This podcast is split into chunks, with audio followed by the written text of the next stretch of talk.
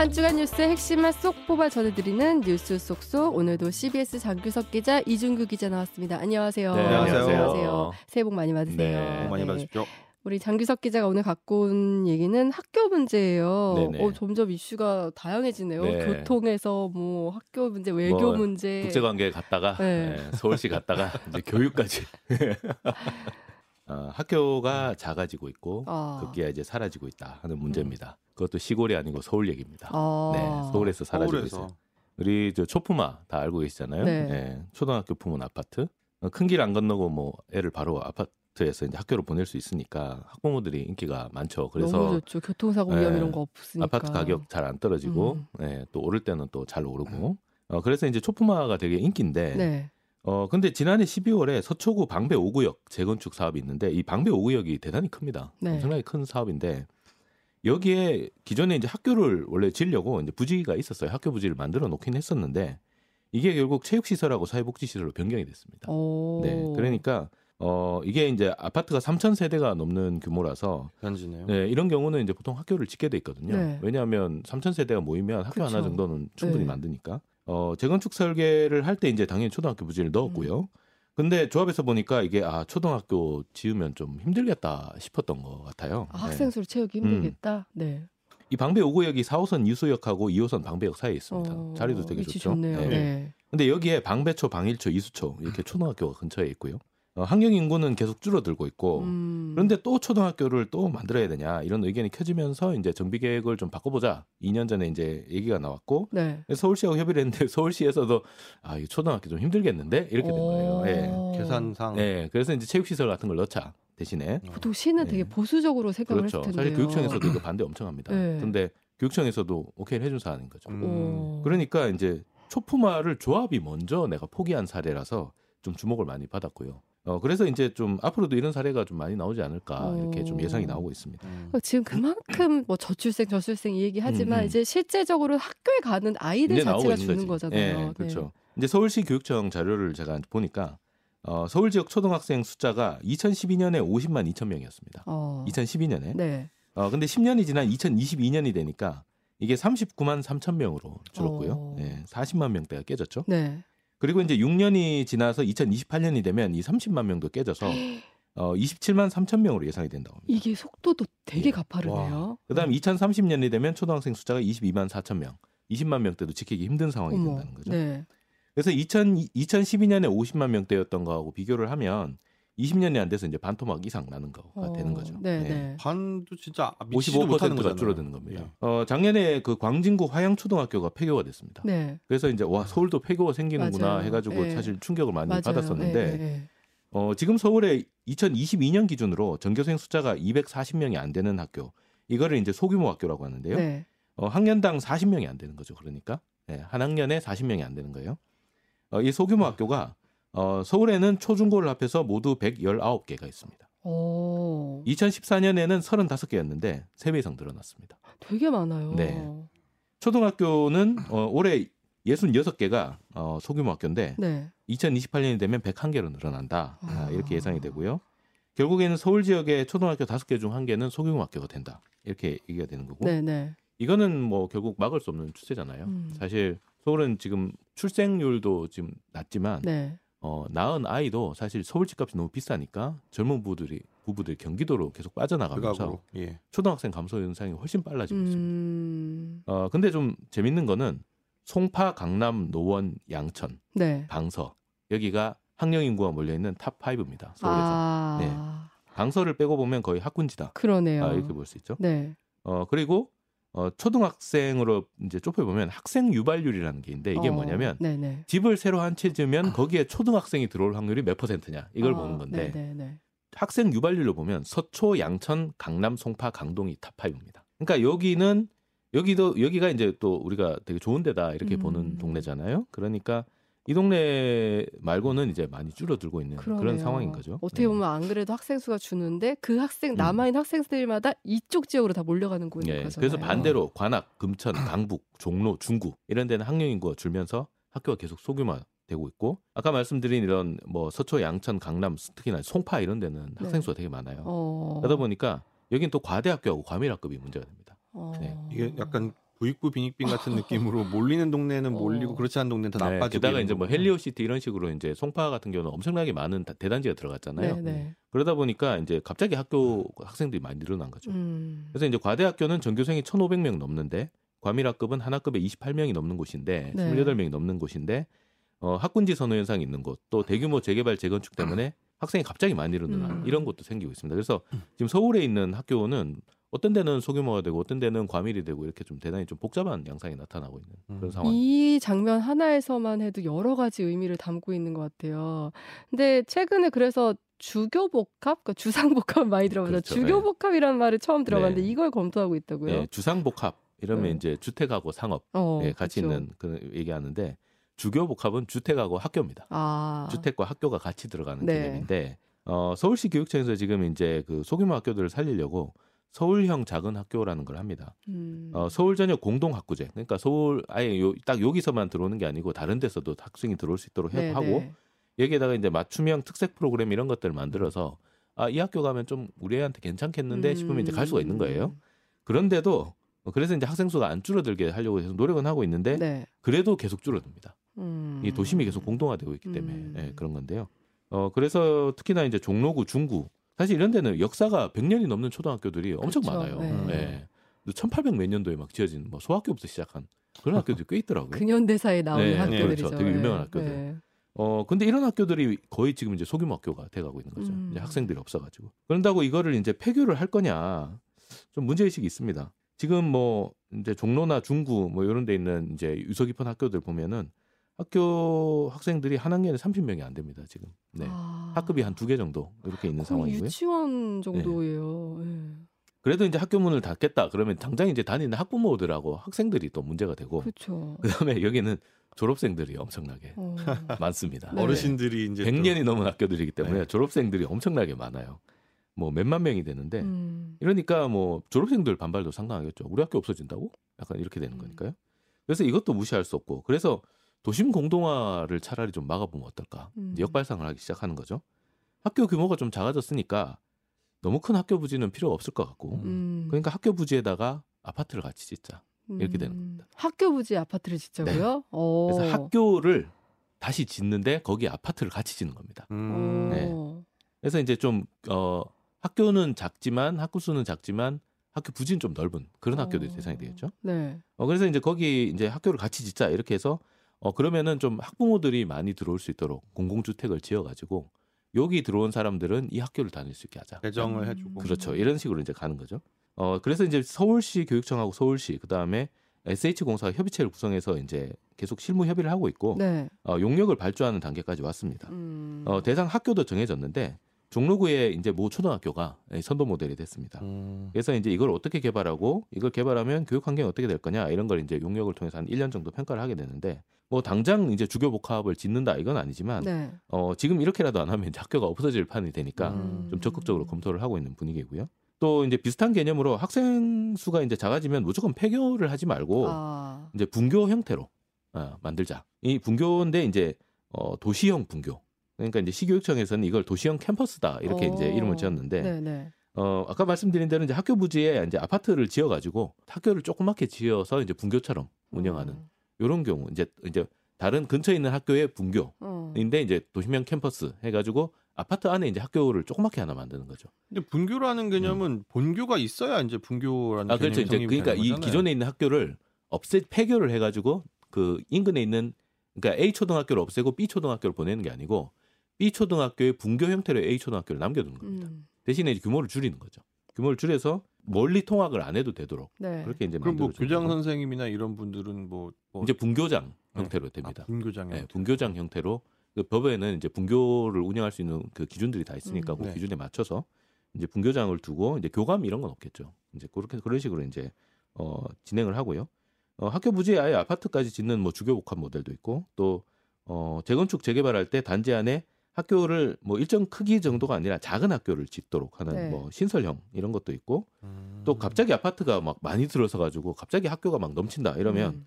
근처 상가나 오피스텔을 매입해 가지고 어, 초등학교 본교에 딸려 있는 도시형 캠퍼스를 짓는다. 뭐 이런 방안들도 지금 검토가 되고 있습니다. 네, 네, 네. 그래서 뭐 지금 저출생이 심화되고 있고 여기다가 또 이제 인구 이동까지 생겨서 감소가 이제 더 빨리 일어나고 있는 음. 상황이잖아요. 서울시가. 그러니까 지금 이제 서울시의 이런 상황들을 반영한 게 아닌가 이런 생각이 들었고요.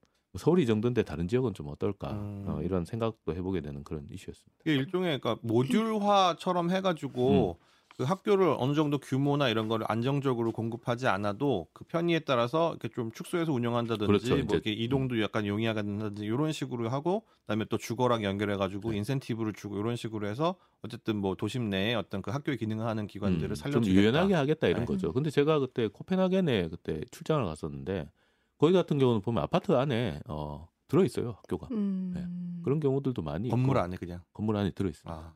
어, 지금 같이 이제 우리가 일정 규모 이상의 어떤 학교하고 이제 어떤 그런 학교의 개념을 좀 이제 탈피해야 되는 거 아닌가 네, 음. 그런 생각들도 좀 들었어요. 어떻게 보면 저출생이 낳은 또 다른 하나의 또 현상이 되지 않을까 네. 싶네요.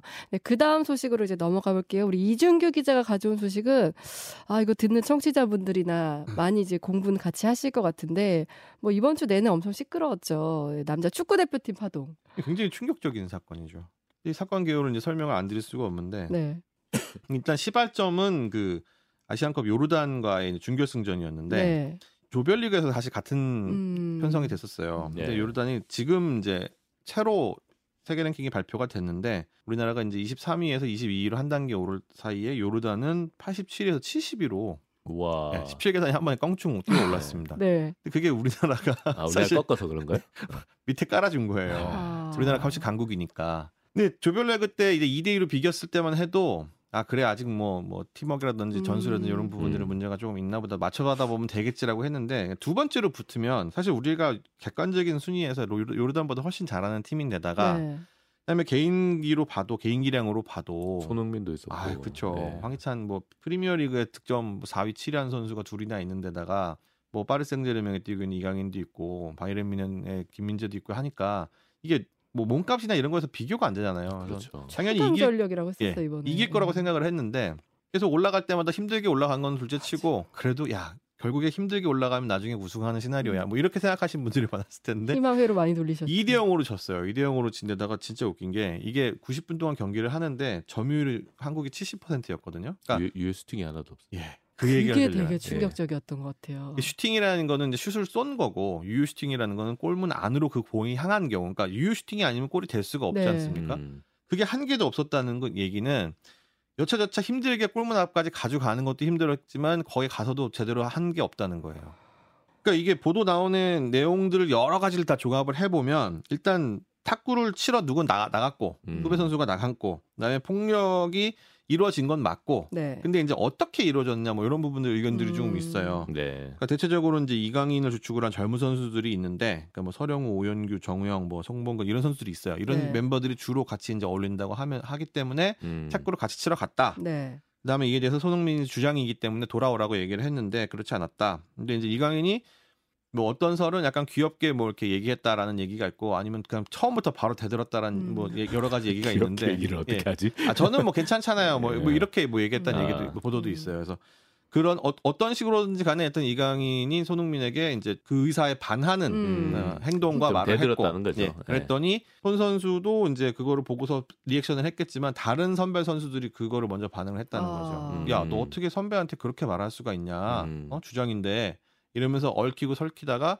재밌는 건 손흥민 선수가 직접 폭행에 가담해 다친 게 아니라 말리다. 본인이 그 주인공인데 말리다가 손을 다쳤다. 이것도 음. 약간 되게 이상한 그런 부분인 거예요.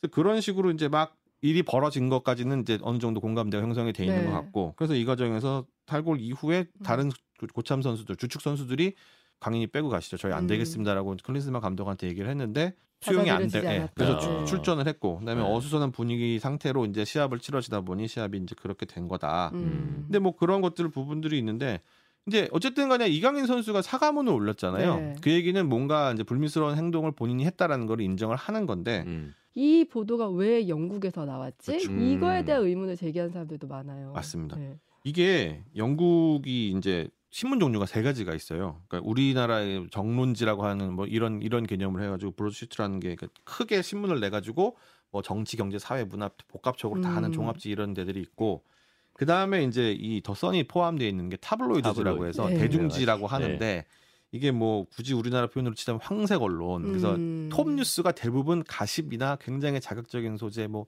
누가 뭘 어떻게 했대더라 뭐 사람들이 옛날에 우리 스포츠 신문 생각하면 어. 돼요. 예. 네. 그다음에 세 번째 종류는 이제 그거 중간 형태인 건데 네.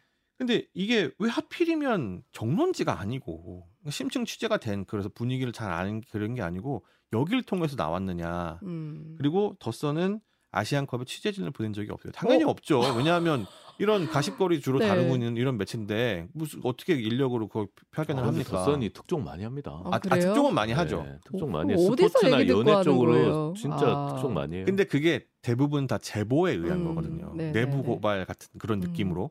그러니까 요번에도 그 거기다 얘기를 했다는 것 자체는 100% 제보자 말을 듣고 쓴 거다. 네. 제보를 그리고- 했겠지. 네. 그리고 국내에서 뭔가 이렇게 밝히기, 국내 보도진한테 밝히기 밝히게 되면 뭔가 훨씬 더 이렇게 속내를 많이 드러내야 되고 이런 부분이 필요하다 보니까 어. 그걸 약간 감춘 채로 약간 그 중간적인 외국에 있는 이런 네. 매체를 통해서 제보를 한 거다. 음. 뭐 이렇게 이제 얘기가 나오고 있습니다. 네. 그러면 왜 누가 왜 하필 여기다 제보를 했는지 이 왜 그런 걸까요? 그렇죠. 여러 가지 설이 있는데 네. 근데 여기 영국 매체잖아요. 네. 우리나라 대표팀에 영국에서 뛰고 있는 선수들이 있어요. 어. 심지어 그 선수들이 굉장히 잘하고 있고 주, 장하고 주전을 뛰고 있습니다. 이제 음. 손흥민, 황희찬 이런 선수들인데 네.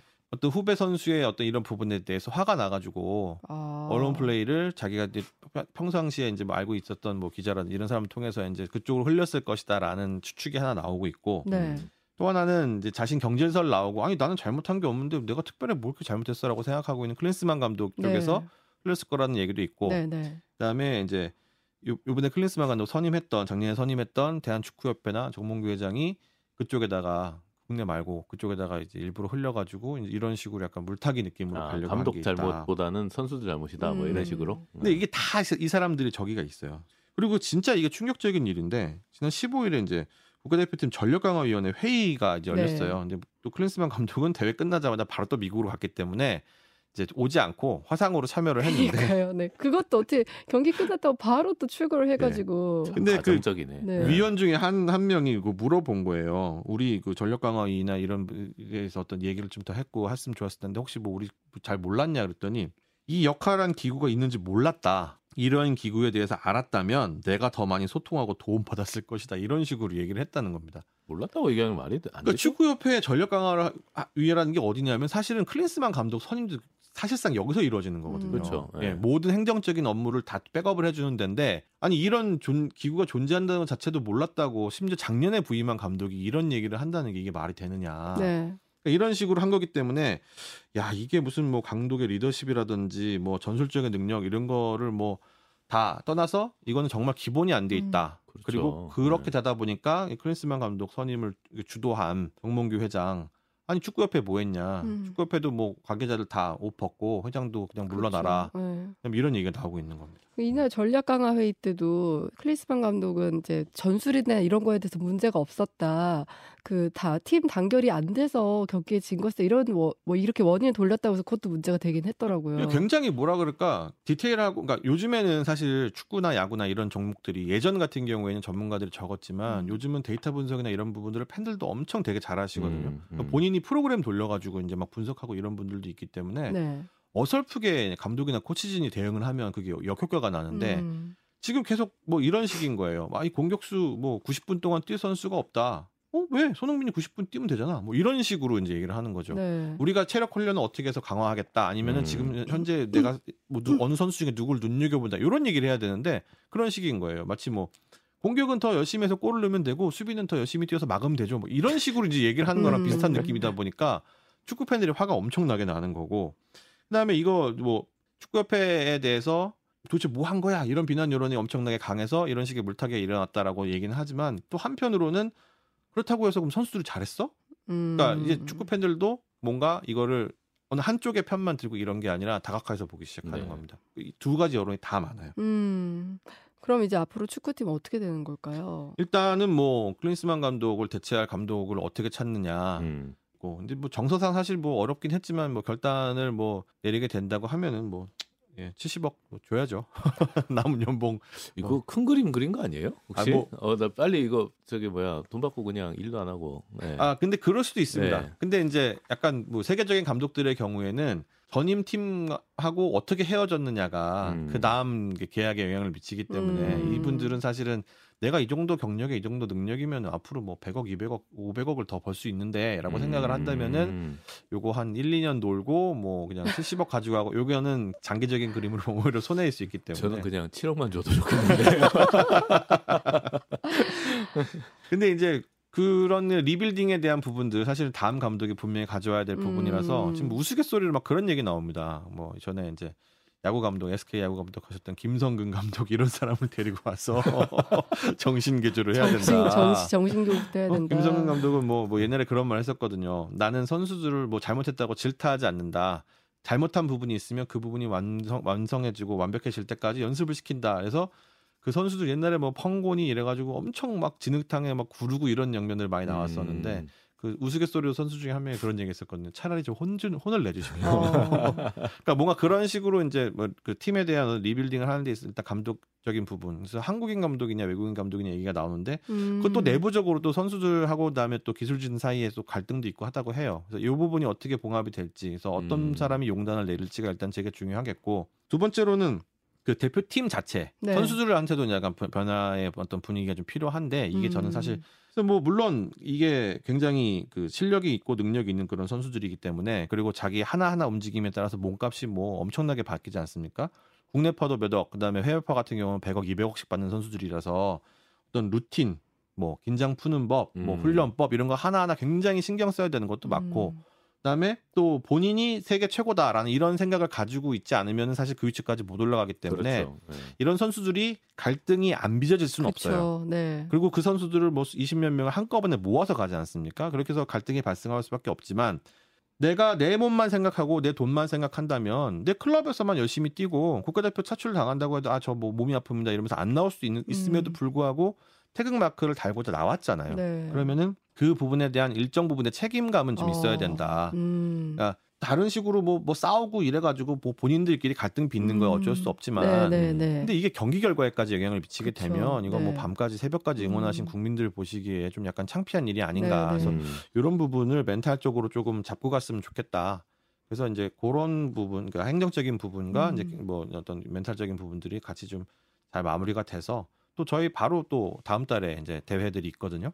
그 전까지 어떻게 좀 갈등이 봉합이 될 것인지 음. 이런 부분들이 좀 잘 마무리가 됐으면 좋겠습니다. 월드컵이 2026년에 있는 거죠. 네, 월드컵은 아직 뭐 지금 상태에서 뭐 주축 멤버를 일찌감치 구축해서 이제 쭉 갈 수도 있지만 음. 뭐그 사이에 또 뭐 좋은 선수들 뭐, 뭐 해외 진출한 선수라는 승력 있는 선수들이 나오면은 또 얼마든지 빌드업을 달리할 수 있으니까 음. 그리고 감독이 뭐 전적으로 예전처럼 뭐 카리스마 있기 때문에 선수들을 전부 다 관리하진 않지만 그 내가 주적 선수를 누구를 뽑아 가겠다 음. 그리고 스쿼드를 짜서 실제로 이제 시합을 할 때 내가 어떤 선수를 주전으로 쓰겠다 이런 정도는 또 가지고 있, 있을 수 있기 때문에 사실은 이제 다음 감독이 누가 오느냐에 따라서 그 음. 부분도 음. 많이 변화가 있을 수 있습니다.